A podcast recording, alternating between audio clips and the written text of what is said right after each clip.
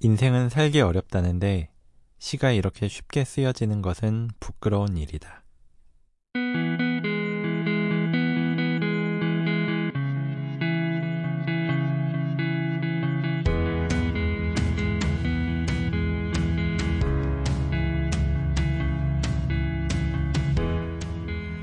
윤동주 시인의 쉽게 쓰여진 시에서 작은 공감 하나를 얻습니다. 그래, 인생은 원래 살기 어려운 것이구나. 누구나 어려운 인생을 저마다 힘들게 풀어가며 하루하루를 견디며 사는 거라고 생각해 봅니다. 왠지 조금 위로가 되는 것도 같습니다. 안녕하세요. 여기는 팟캐스트 우울증도 괜찮아입니다.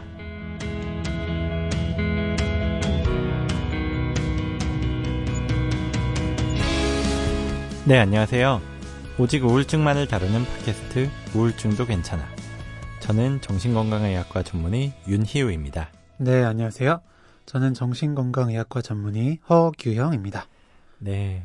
아, 요새 정말 더운 것 같아요. 아, 예, 네. 아, 날이 진짜 더운데. 미쳤어요. 네. 그러니까요. 아, 뭐, 일기예보를 보는데, 일주일치 기온을 보는데 36, 5, 5, 6, 뭐 이래서. 네. 와, 왜 이러지? 그리고 어쩜 그렇게 비에 10%도 안 되는 것 같던데, 음. 강우 확률이. 네. 어, 한 이틀 뒤에 소나기 이렇게 표시가 있어서 되게 기대했더니 다음 날 되니까 그 표시 없어지고. 네. 소나기 도망갔나 봐요. 그러니까요. 아, 진짜 이렇게 더운데 좀 건강 관리는 어떻게 하고 계세요? 어, 예, 뭐, 물 많이 마시고 있어요. 네, 다른 건 특별히 없는 것 같고, 음. 예, 바깥 활동은 좀 자제하고는 있습니다. 근데 음. 그러다 보니까 오히려 막 냉방병 걸릴 것 같아서, 네, 맞아요. 그게 또 걱정이더라고요. 막 약간 목도 약간 가는 것 같기도 하고. 음, 어, 근데 또 그거를 에어컨을 끄자니 너무 더워서 네. 끌 수도 없고 켜놓고 있는데 아, 그러면 춥고 막 되게 힘들더라고요. 그러니까요. 게다가 뭐, 에어컨 계속 튀면은 전기세도 걱정이고 그렇잖아요. 네, 그쵸. 근데 또 어디서 봤는데 네. 켰다 껐다 켰다 껐다 하는 것보단 음. 그냥 계속 킨 게 전기세가 덜 나간대요. 아, 그래요? 누가 시험을 했는데 확실해요? 그래요. 이제 네. 제가 봤어요. 네. 알겠습니다. 네. 아무튼 정말 날씨 더운데 다들 건강 관리 조심하시고요. 네. 네, 오늘도 팟캐스트 게시판에 올라온 응원 글로 힘 받으면서 좀 시작해 봐야겠어요. 먼저 초록 아침님 예, 적어 주셨는데요. 저는 너무 좋아서 1회부터 다시 들어요. 아, 정말 좋습니다. 저도 1회부터 다시 한번 들어봐야겠어요. 네. 그리고 그리운 당신님은 TV 화면에 나온 허규영 선생님 사진을 캡처해서 올려주셨는데요. 아, 이, 그 사진 봤는데 네. 본인 사진 맞아요? 왜요? 너무 되게 어려 보이게 나와서 아. 그 사진 보니까 네. 되게 왜곡이 돼 있죠? 그 사진 자체가. 네. 네 그 사진 보여주시고 그러면서 허규영 선생님 TV 예능에 출연해서 정신없어 하시는 모습 새로 왔습니다. 네 이렇게 메시지 보내주셨네요. 아, 네, 감사합니다. 진짜 정신 없었거든요. 정말 딱 어려 보이긴 하는데 되게 정신없는 표정이었어요. 아, 예, 그 화면, 그 표정에서도 보이죠? 네, 그래서 맞아요. 그거 나간 뒤에 다음날, 네, 하루 종일 잤습니다. 네. 저도 소개해 볼게요. 어, umbilical 님이시네요. 네. 이 방송 덕분에 누구나 힘들 수도 있다 하고 일반화를 많이 하게 됐어요. 그래도 제 경우는 흔하지 않은 것 같아서 사연을 보내볼까 싶다가도 매번 망설이게 되네요. 라고 보내주셨습니다. 네 그래도 사연 보내주시면 역시 공감하는 분들이 많을 것 같아요. 꼭 네. 정말 특수하다고 생각하지만 이야기 하다 보면은 되게 많은 사람들이 경험했거나 그런 내용들이 많거든요. 네, 그리고 정말 뭐 만약 흔하지 않더라도 음, 그래도 보내주셔도 됩니다. 맞습니다. 네. 어쨌든 오늘도 많은 분들이 이렇게 꼭 내 마음 같은 이야기를 만나게 되실 것 같은데요. 음, 이제 오늘의 사례를 만나볼 시간인데 오늘 사례는 다른 분이 목소리를 찬조해 주셨습니다. 한번 들어보겠습니다. 남편은 40대 중반입니다. 한 직장에서 성실하게 일하고 늘 착한 사람으로 통하는 사람입니다. 문제는 남편이 갈등 상황을 두려워하고 늘 도망치려 하는 겁니다. 어제 일입니다. 학원을 마치고 집에 돌아온 아이가 핸드폰을 보며 자기 방으로 곧장 들어갔습니다. 늘 있는 일이라 저는 방에 있는 아이를 향해 간식 줄까? 하고 물었습니다. 그런데 거실에서 TV를 보고 있던 남편은 리모컨을 소파에 내던지더니 갑자기 아이 방문을 벌컥 열었습니다. 그러고는 왜 엄마 말에 대답을 하지 않느냐며 아이를 다그치기 시작했습니다. 옷을 갈아입고 있는 아이에게 남편은 다시 아빠 말이 들리지 않냐? 이러면서 화를 냈습니다. 그러더니 곧 씩씩거리고 아이 방을 나왔고 안방 문을 닫고 들어갔습니다. 남편은 늘 이런 식입니다. 혼자 화를 내고 가족들로부터 도망칩니다. 얼핏 보면 부모님께도 효자인 것 같지만 제가 보기엔 갈등이 두렵기 때문에 알아서 부모님께 순종하는 것처럼 보입니다. 시부모님 앞에선 자신의 의견이나 감정을 거의 드러내지 않습니다. 대신 아이들에겐 사소한 일에도 갑자기 화를 냅니다. 그러고는 먼저 사과를 하거나 화해할 줄도 모르고 가족들을 피해 방에서 잠만 잡니다. 며칠이 지나 아이들이 남편의 화를 풀어야지 겨우 방에서 나옵니다. 이럴 때마다 저는 어떻게 해야 할지 모르겠습니다. 남편이 눈을 감을 때마다 저는 무력감을 느낍니다. 너무 답답해서 우라가 치밀어 정신과 상담을 받은 적이 있는데요. 이런 사실을 얘기했을 때도 남편은 침묵 속으로 도망쳤습니다. 제가 보기엔 남편도 저 못지않게 우울한 상태라고 생각해요. 거대한 우울이 이미 남편을 집어삼키고 있는데도 상태를 알아차리기는 커녕 이게 문제라는 인식조차 없는 것 같습니다. 남편에게 어떤 조언이 도움이 될까요? 남편을 볼 때마다 우울해지는 저는 어떻게 하면 좋을까요?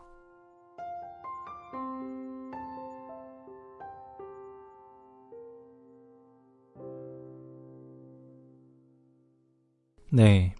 오늘은 처음으로 남자분이 주인공으로 등장했는데요. 남자분 사례가 적고 이 사연도 아내분이 보낸 데서 알 수 있듯이 이렇게 남성이 자기 마음의 문제를 알아차리고 또 이야기하긴 쉽지 않은 편인 것 같아요. 네. 호기영 선생님이 보시기엔 좀 어떤가요? 네, 정말 그렇죠. 음, 남자들이 특히 이제 중장년층에서 더더욱 이제 자기 문제, 그러니까 내 마음이 어떤지, 내 생각이 어떤지, 감정이 어떻게 흘러가는지를 알아차리지 못하는데요. 음. 참 가부장적인 이런 문화적 분위기가 좀 반영됐던 것 같아요. 음, 요즘 젊은 분들 보면 또 남자분들이지만 또 말씀 잘하시는 분들이 또 계시거든요. 음, 확실히 예전에는 남자는 이제 강해야 된다. 음, 집을 또 책임져야 된다. 약해지면 안 된다. 이런 뭐 말들이 많았잖아요. 그리고 마음의 문제를 이게 의지의 문제다 라고 잘못 생각했던 부분도 있었고요. 음. 그러다 보니까 이제 마음이 힘들면 의지가 약해서 그래 라면서 어 그런 식으로 치부당하기 때문에 힘든 마음을 이야기하지도 못하고 억지를 무시하면서 더더욱 자기 문제를 알아채지 못했던 것 같습니다. 네, 맞아요. 그래서 저도 오늘 방송 준비하면서 네. 그냥 문득 제 병원에 찾아오시는 제 환자분들 리스트를 한번 쭉 봤는데 음, 여성분들이 많기는 많았어요. 많긴 많았고 뭐 실제로 교과서에서도 남성보다 여성이 뭐 정신질환, 뭐 우울증이라든지 이런 게 좀 더 빈도가 높다라고는 네, 나오잖아요. 그렇죠. 근데 그래도 생각했던 것보단 그 비율이 차이가 크지는 않더라고요. 어, 저도 그래요. 네.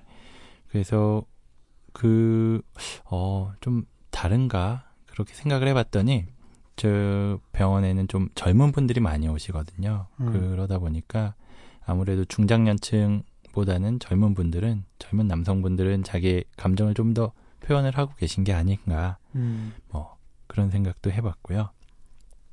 이 사례에서 남편분이 평소에는 착하고 또 주위에는 잘하다가 가족들한테 갑자기 이렇게 화를 내는 경우가 많다라고 네. 이야기를 해주셨어요. 네. 이렇게 남성 우울증은 화, 분노 이런 식으로 표현되는 경우가 좀 많은 편이죠. 네, 그렇죠. 네. 앞에서 말씀드렸던 것처럼 그 자기 문제, 자기 감정을 잘 알아채지 못하고 음, 어, 알아채더라도 무시한다고 말씀을 드렸잖아요. 음, 음. 그러다 보니까 그 우울을 우울 그대로 받아들이지 않고 표현하지 못하시니까 화나 짜증 뭐 이런 다른 방법으로 표현이 되는 거죠. 음. 또 혹은 이제 신체적인 증상, 막 머리가 아프다든지, 뭐 음. 어지럽다든지 이런 증상으로 나타나기도 하고요. 맞아요. 그렇게 표현을 하시는 분들 참 많이 본 것 같아요. 네, 제가 그냥 기억나는 분도 되게 화를 많이 내시는 거예요. 음. 옆에 사람한테 그분은 부부가 같이 오시는데 아내분한테 막 정말 사소한 거로 막 화를 내세요. 진짜 아침에 일어나서 아내가 과자를 먹고 있었다는 네. 이유로 그냥 화를 내시는 거예요. 되게 이해가 안 되잖아요. 네, 근데 나중에 알고 보니까 그런 화를 내는 이유에는 스스로가 뭔가 좀 못났다라든지 음, 약간 그런 자존감이 낮은 아니면 우울한 이런 감정이 있는데 그거를 드러내기를 꺼려하면서 그냥 화로 막 표현이 되고 그런 분이었었던 것 같고요. 맞습니다. 그런 이제 슬픈 감정을 분노, 그러니까 화내는 것이 우는 것보다 편하다, 뭐 이런 이야기들도 있잖아요. 음, 어, 좀 어떻게 생각하세요? 음. 우는 것보다 화내는 게 좀 더 쉽다라는 말이잖아요. 그렇죠. 이야기를 들어보면은 예를 들어서 회사에서 일을 하고 있다가 울면 어, 사람들이 이상하게 쳐다볼 것 같다. 뭐 이런 이야기를 많이 하세요. 그래서 자꾸만 뭔가 내 마음이 되게 슬프고 그런데 눈물이 막 나니까 그냥 숨어서 울고 뭐 화장실 가서 몇십 분 있다가 오고 뭐 이러시다가 도저히 안 되겠어서 병원을 찾아오시는 분도 있었는데 화를 내는 거는 그 전에는 더 쉽다. 쉬었다라고 하세요. 그 같은 분인데 옆 사람들 뭐 자기랑 같이 일하는 회의하는 사람들 뭐 이런 사람들한테 막 화를 내셨다는 거예요. 처음에는 이렇게 화를 내고 저 사람한테도 화를 내고 그러다가 나중에는 그걸로도 조절이 되지 않아서 울음이 계속 터져 나오고 그랬었던 건데 일단 화를 내면은 그냥 어 화내는 이유가 있지 않을까 뭐 이런 식으로 생각을 하는데 우는 모습을 보면 어, 저 사람 왜 울지 하면서 음. 조금 약간 비슷하면서도 다른 뉘앙스로 쳐다보는 것 같아요. 특히나 남자 같은 경우에는 그게 더 심한 것 같고요. 네. 음. 저는 윤희 선생님 말씀 동의하고요. 음, 또 어, 화내는 건 강한 거, 음, 울면 약한 것처럼 약간 좀 인식이 되잖아요. 음, 어, 그래서 강하게 보이려고 그러는 것 음. 같아요. 사실 운다고 해서 그게 약한 건 아닌데, 음, 네. 왠지 그렇게 인식이 되니까요. 네. 네. 윤희 선생님은 좀 잘 우는 편이세요? 화를 잘 내시나요? 저는 화는 그렇게 많이 안 내는 것 같아요. 어. 가끔 막 짜증내고 툴툴거리고 그럴 때는 있는데 네. 저도 사실 우는 거 남들 앞에서 우는 적은 별로 없는 것 같아요. 음, 정말 슬프고 막 이래도 근데 저럴 때는 있어요. 뭐 영화를 보거나 아니면은 드라마를 보거나 아니면 음. 책을 읽다가 정말 슬픈 장면이 나올 때는 좀 울기도 하는 것 같아요. 네. 눈물 흘리고 그런 게 처음에는 어, 영화 보면서 어떻게 울어 뭐 이런 아, 맞아요. 네. 마음을 먹었었다가 네. 한번 그렇게 울어 보니까 되게 그냥 편하더라고요. 어. 그 다음에는 영화 보면서 슬플 때 그냥 자연스럽게 울고 오히려 막 옆에서 같이 보던 와이프가 본인 막 울다가 저한테 너는 이게 눈물이 안 나? 막 이럴 때도 있긴 한데 네. 아무튼 아, 어, 그런 순간에도 많이 울기도 하고 어. 그런 것 같아요. 와이프랑 저랑은 좀 우는 포인트가 좀 다른 것 같긴 해요. 음, 어, 저는 약간 그 니마 그 강을 건너지 마오. 네, 음. 나 신과 함께 이런 거 보면서 음흠. 되게 많이 울었거든요. 약간 막 음, 소, 음. 소리 나, 나, 나도록 막 울었는데 와이프는 오히려 그런 것보다는 좀더 이제 잔잔한 드라마, 예, 음, 요건 음. 그런 부분에서 좀 더 눈물을 흘리더라고요. 네. 그렇죠. 제가 약간 막 그래도 저도 약간 그런 생각이 있는 것 같아요. 약간 와이프 앞에서 울면 안 되지? 약간 이런 음, 생각이 음. 있어서 그런지 참다가 울다 보니까 더 막 끄끄끄끄 되면서 웃는데 와이프 그거 가지고 놀리죠. 네. 생각이 나네요. 네. 음. 아무튼 이렇게 뭐 영화를 보다가 울고 이런 거는 그래도 하기가 쉬운데 음. 사실은 내가 슬퍼서 울고 이거는 아직까지는 좀 남들한테 잘 보여주기가 불편한 모습이기도 한 그런 인식은 있는 것 같아요. 맞아요. 님이나 저나 좀 감정 표현하는데 좀, 음, 네, 덜 자연스러운 편이죠. 그쵸. 네. 그런 것도 있고, 또 그 다음에 이 사연자분에 대해서 설명을 하신 내용 중에 네. 갈등을 두려워하고 또 감정을 어, 억압하는 게 어렸을 때부터 익숙해진 어떤 패턴인 것 같다라고 이야기를 하셨는데 네. 이게 뭐 아들을 너무 강하게 키우려고 하는 것도 뭐 그런 것 같고요. 아드님을 막 혼내고 그런 모습에서도. 음, 근데 이게 또 사회적으로도 남성이 본인이 좀 우울하다라고 표현하는 것에 대해서 좀 나약하다라는 딱지를 씌우는 경향이 있는 것 같다라는 생각이 들어요. 이게 뭐 네. 우울하다라고 막 표현을 하는 게, 어, 남자는 슬퍼도 울면 안 돼. 뭐 이런 네. 식으로. 넌 너무 약해 빠졌어. 이렇게 하는 그런 것도 있어가지고, 그래서 더 힘든 이야기를 하는데 익숙하지 않은 것 같기도 하고요. 네. 제가 아까 한 얘기 같은데. 음, 네. 참 그렇습니다. 음, 어, 이렇게 남편이 사소한 일에 욱해서 화를 낼 때 아내분이 정말 굉장히 힘들 것 같거든요. 지금 정말로 힘들어하고 계시고요. 이럴 때 감정을 좀 더 솔직하게 드러낼 수 있도록 대화를 유도해야 할지 아니면 무조건 다독이는 게 좋을지 아니면 혹은 모른 척 하는 게 좋을지 좀 어떻게 하시는 게 좋을까요? 이건 정말 쉽지는 않아요. 음, 쉽지는 않고, 뭐, 허기영 선생님도, 뭐 와이프 앞에서 울면 안 돼, 뭐 이런 생각으로 막 참았다고 그러시는데, 네, 놀림 받을까봐.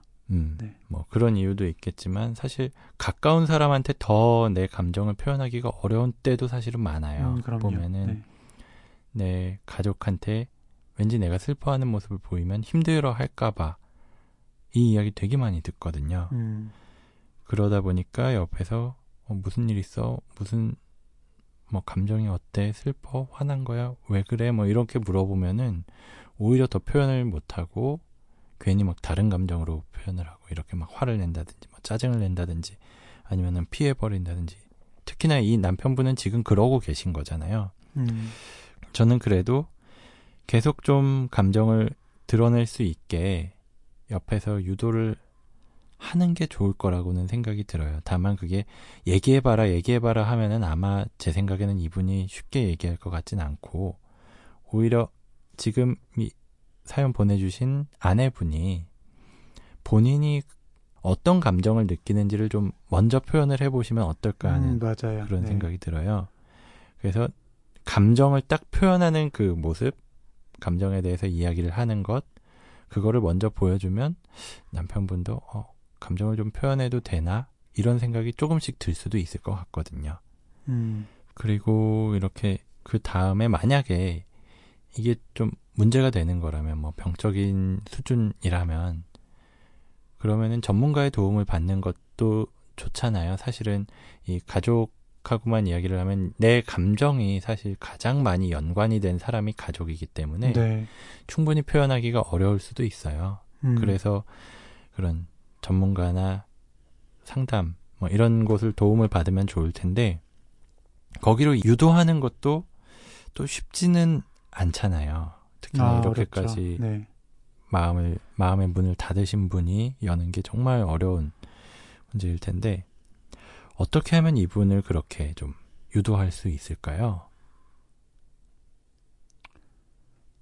이거는 네 정말 답이 없는 것 같습니다. 네. 음, 어, 저는 뭐, 음, 어, 이렇게 내가 이렇게 힘들어서 나는 뭐 더 이상 같이 못 살겠다라든지 같이 치료를 받지 않으면 난 뭐 안 되겠다라는 식으로 뭐 좀 그러니까 그 전에 대화를 시도해보고 음, 어, 정 안 된다면 그렇게까지도 좀 메시지를 드리고 같이 일단은 부부 치료를 받아보자 라고 해서 같이 음. 간 다음에 음, 음. 이제 각자 또 같이도 얘기하고 각자 상담을 받아보면서 조금 더 문제를 본인에게 문제가 있다는 걸 알려드리는 식으로 진행하는 게 어떨까라는 생각이 드네요. 음.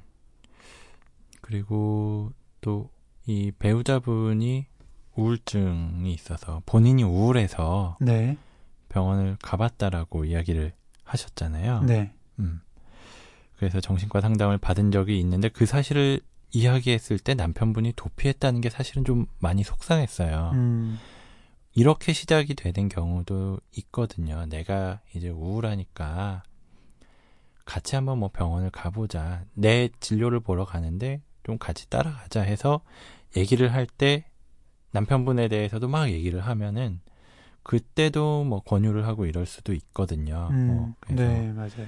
음, 그리고 저는 어 그래도 좀 뭐라 그럴까 일반적 가능성을 좀 음. 보이는 거는 이분께서 아예 상대방의 감정을 다 무시하고 전혀 공감하지 못하는 분 같지는 않거든요.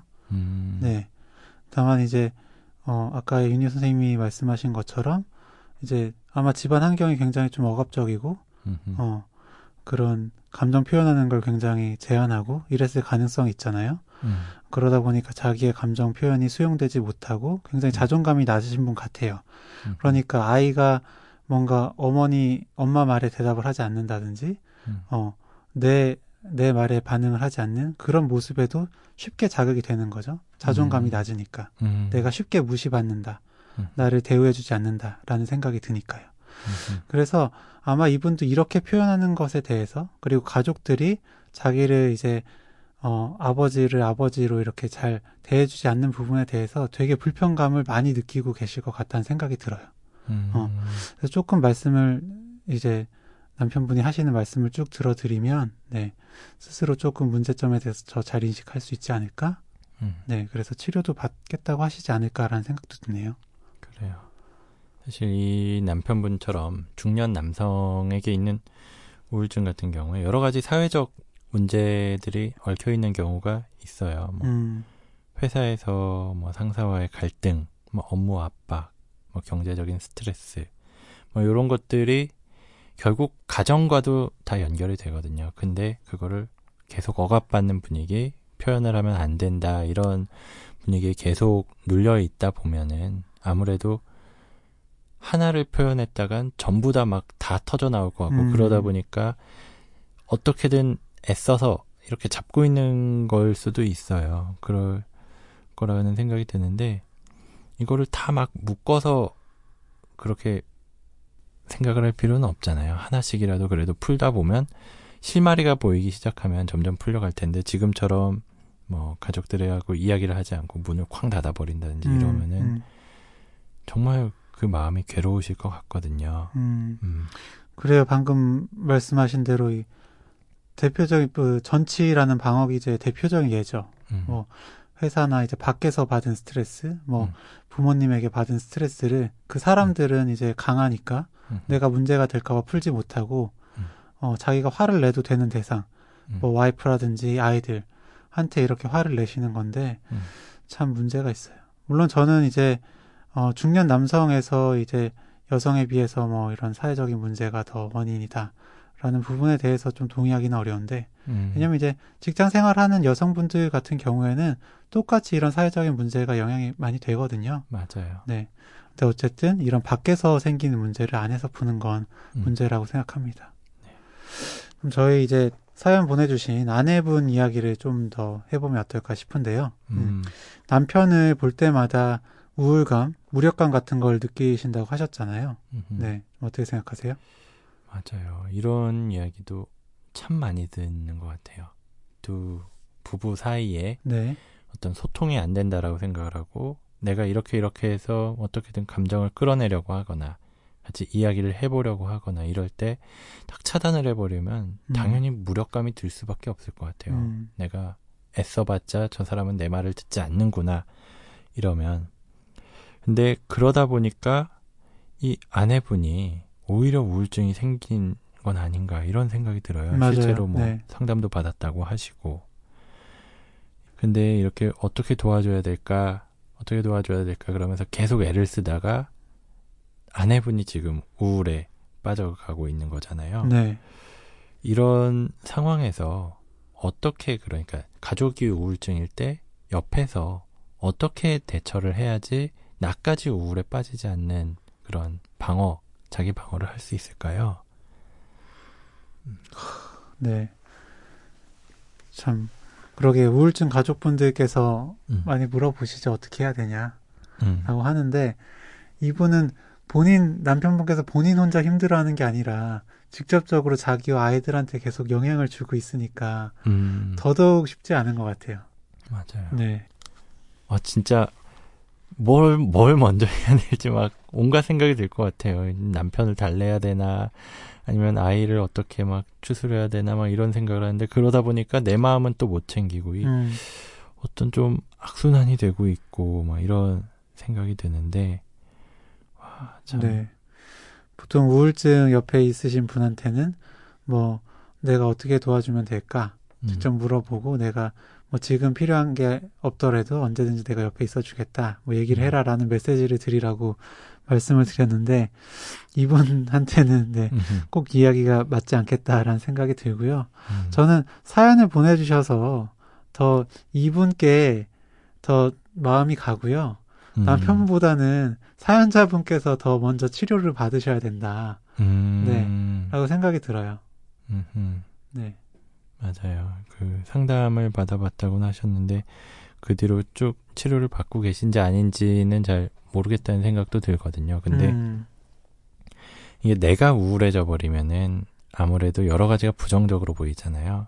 음. 지금 상황 자체도 더 부정적으로 느껴질 수가 있고 네. 또 남편분의 마음이나 뭐 아이들에 대해서나 점점 더 안 좋은 쪽으로 생각이 들 수가 있어요. 더 상태가 나쁘다라는 생각도 들고 더 걱정이 되고 어, 그게 점점 악순환이 들면서 나도 더 우울한 게 심해지고 그럴 수가 있으니까 이 사연 보내주신 아내분 본인의 마음을 먼저 챙기셨으면 좋겠다라는 그런 생각도 들네요. 네.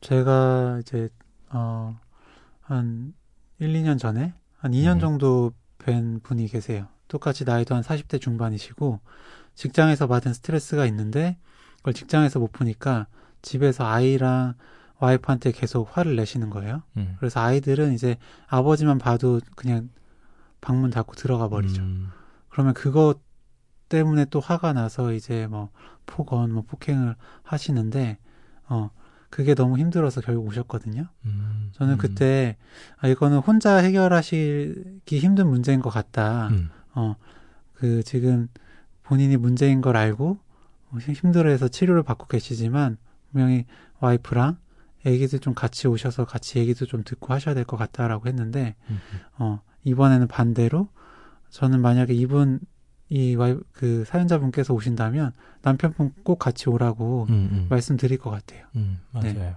아이들에 대한 걱정도 많이 드시는 것 같아요. 아, 그렇 음, 예, 그러시겠죠. 음. 이 아이들은 또 어떻게 케어를 하는 게 좋을까요? 음, 아이들한테도 일단은 오픈해서 물어봐야 될 것 같아요. 음, 어, 아이들의 지금 마음이 어떤지, 네, 요즘 무슨 생각을 많이 하는지, 음흠. 아버지에 대한 생각은 또 어떤지, 음. 그런 부분들에 대해서 물어보고 의사소통이 되니까요. 음, 네. 그리고 표현하는 걸 잘 들어주시는 거, 음흠. 그게 첫 번째일 것 같고요. 어, 그리고 말이나 이런, 어, 아이들이기 때문에 음. 우울한 감정이나 이런 생각들을 잘 표현하지 못할 수도 있거든요. 음, 마찬가지로 아이들이 뭔가 짜증이 늘고 화가 난다든지, 음. 뭔가 식사를 잘 못한다든지, 잠을 못한다든지, 이런 다른 쪽으로 나타나는 증상들이 있으면 그 역시 이제 평가를 받고 필요하면 치료를 파도록 하시는 게 맞다고 생각합니다. 맞아요. 그래서 이 아이가 지금 몇 살 정도인지는 정확히 말씀은 안 해주셨지만 뭐 40대에 부모님이 40대고 음. 그리고 학원을 다니고 있다라고 하니까 아마 초등학생 내지 중학생 정도로 추측을 그 정도 추측이. 들어요. 네.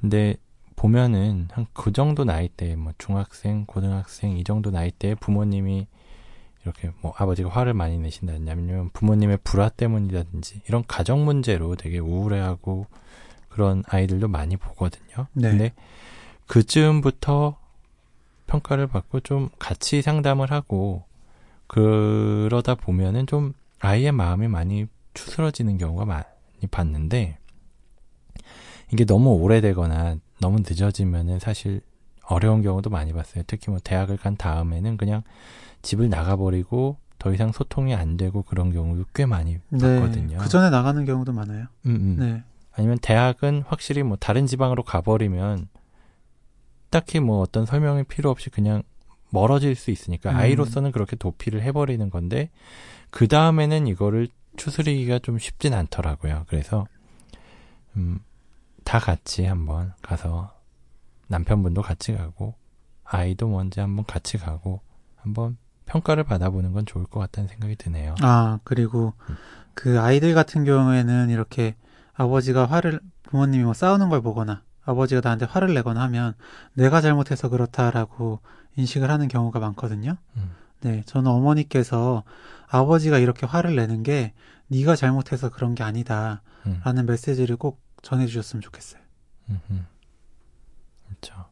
이게 아이들 같은 경우에 그런 저- 좀 부적절한 죄책감이라고 해야 될까요? 네. 그런 걸 갖는 경우가 많으니까 음, 그래서 나중에도 계속 그런 이야기를 하세요. 내가 잘못한 것 같다. 대학생이 된 이후에 성인이 음. 된 이후에도 나 때문이었다라고 생각을 하다 보니까 그게 엄청 자책이 되는데 그럴 필요가 없다라는 어떤 메시지가 확실히 전달이 되면 좋겠네요. 네. 아무튼 아직까지는 이게 꼭 남성이든 아니면 여성이든 내 감정에 대해서 정확하게 표현을 하는 거 슬프면 슬프다 우울하면 우울하다 화가 났으면 화가 났다 이렇게 표현하는 게 아직은 좀 불편한 그런 분위기가 있는 것 같아요 아직 네. 우리 사회에서는 그래도 오늘 이야기를 들으신 분들은 내 감정을 그래도 조금은 가까운 사람들한텐 솔직하게 표현을 할 수 있는 그런 용기가 됐으면 좋겠고요. 그 문제가 있을 때 그 문제를 인정하기만 해도 이미 좋아지기 시작한다라는 이야기가 있어요. 네.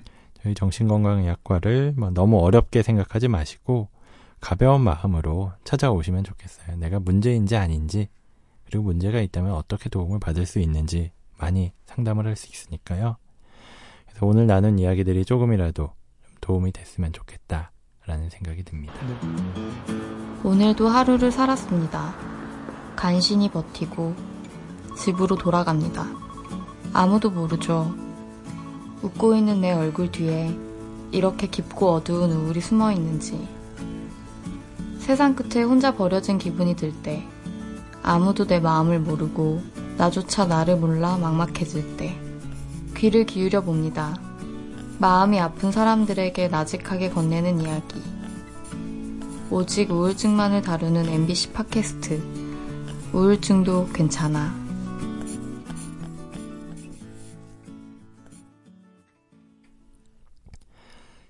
이번 시간은 도움이 될 만한 책이나 영화를 소개하는 시간인데요.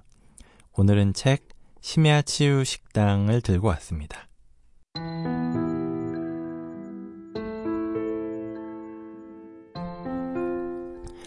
잘 나가던 정신과 의사가 어느 날 병원을 떠나 대학가 뒷골목에 작은 가게를 엽니다. 그곳을 찾아오는 손님들은 저마다 문제를 하나씩 가지고 있죠.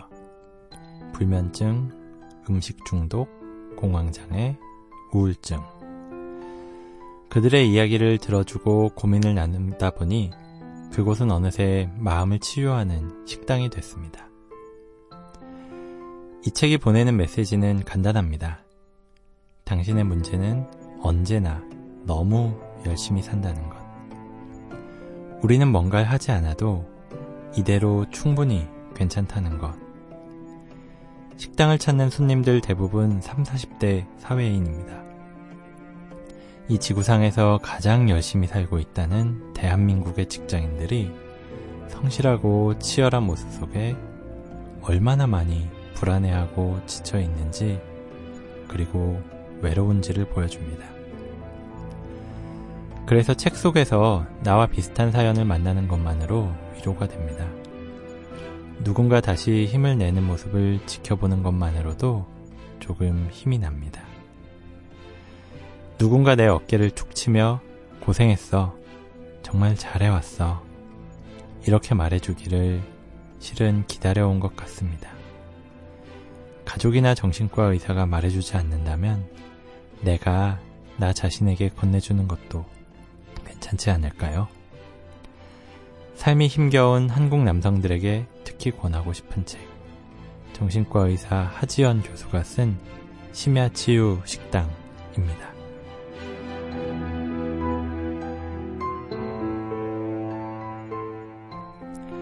네. 오늘은 남편의 우울과 그것을 바라보는 아내의 우울에 대해서 이야기를 나눠봤습니다. 허규영 선생님은 오늘 이야기하면서 좀 어떠셨나요? 네, 정말 아, 남편 바라볼 때마다 무기력해지고 너무 우울해진다고 하니까 음, 뭐 다른 사람도 아니고 남편이잖아요. 그쵸. 내일 봐야 하는 사람인데 얼마나 힘드실까라는 생각이 들었고요. 음. 남편도 그렇게 자기 마음 표현 못하고 음, 어, 그렇게 불쑥불쑥 화를 내는 게 음. 어, 본인도 답답하고 힘드실 것 같다라는 생각이 들었습니다. 네. 맞아요. 근데 정말 표현해도 괜찮다. 음, 충분히 내 마음을 이야기해도 괜찮다. 이 메시지만이라도 좀 전달이 되기를 바라고요. 이 사연 보내주신 분뿐만 아니라 다른 지금 방송 듣는 분들도 내 감정을 표현할 수 있으면 좋겠어요. 내가 네. 가지고 있는 감정을 표현하는 거 나쁜 일이 아니거든요. 처음에는 좀 어색하고 쑥스러울 수 있지만 한 번 하기 시작하면 그게 참 잘 되는 것 같아요. 네. 이렇게 모든 분들이 조금 내 감정을 보다 솔직히 받아들이고 표현할 수 있는 그런 용기가 되기를 바라고요. 이걸로 오늘 방송 마무리 짓도록 하겠습니다. 저희는 이메일 talktodepression at gmail.com으로 사연을 받고 있습니다. talk 숫자 2 depression at gmail.com으로 여러분의 이야기를 보내주시고 또 게시판 댓글로도 많이 참여해 주시길 바랍니다. 오늘도 감사했습니다. 네, 저희는 다음 시간에 또 다른 우울증 이야기로 찾아뵙겠습니다. 감사합니다. 감사합니다.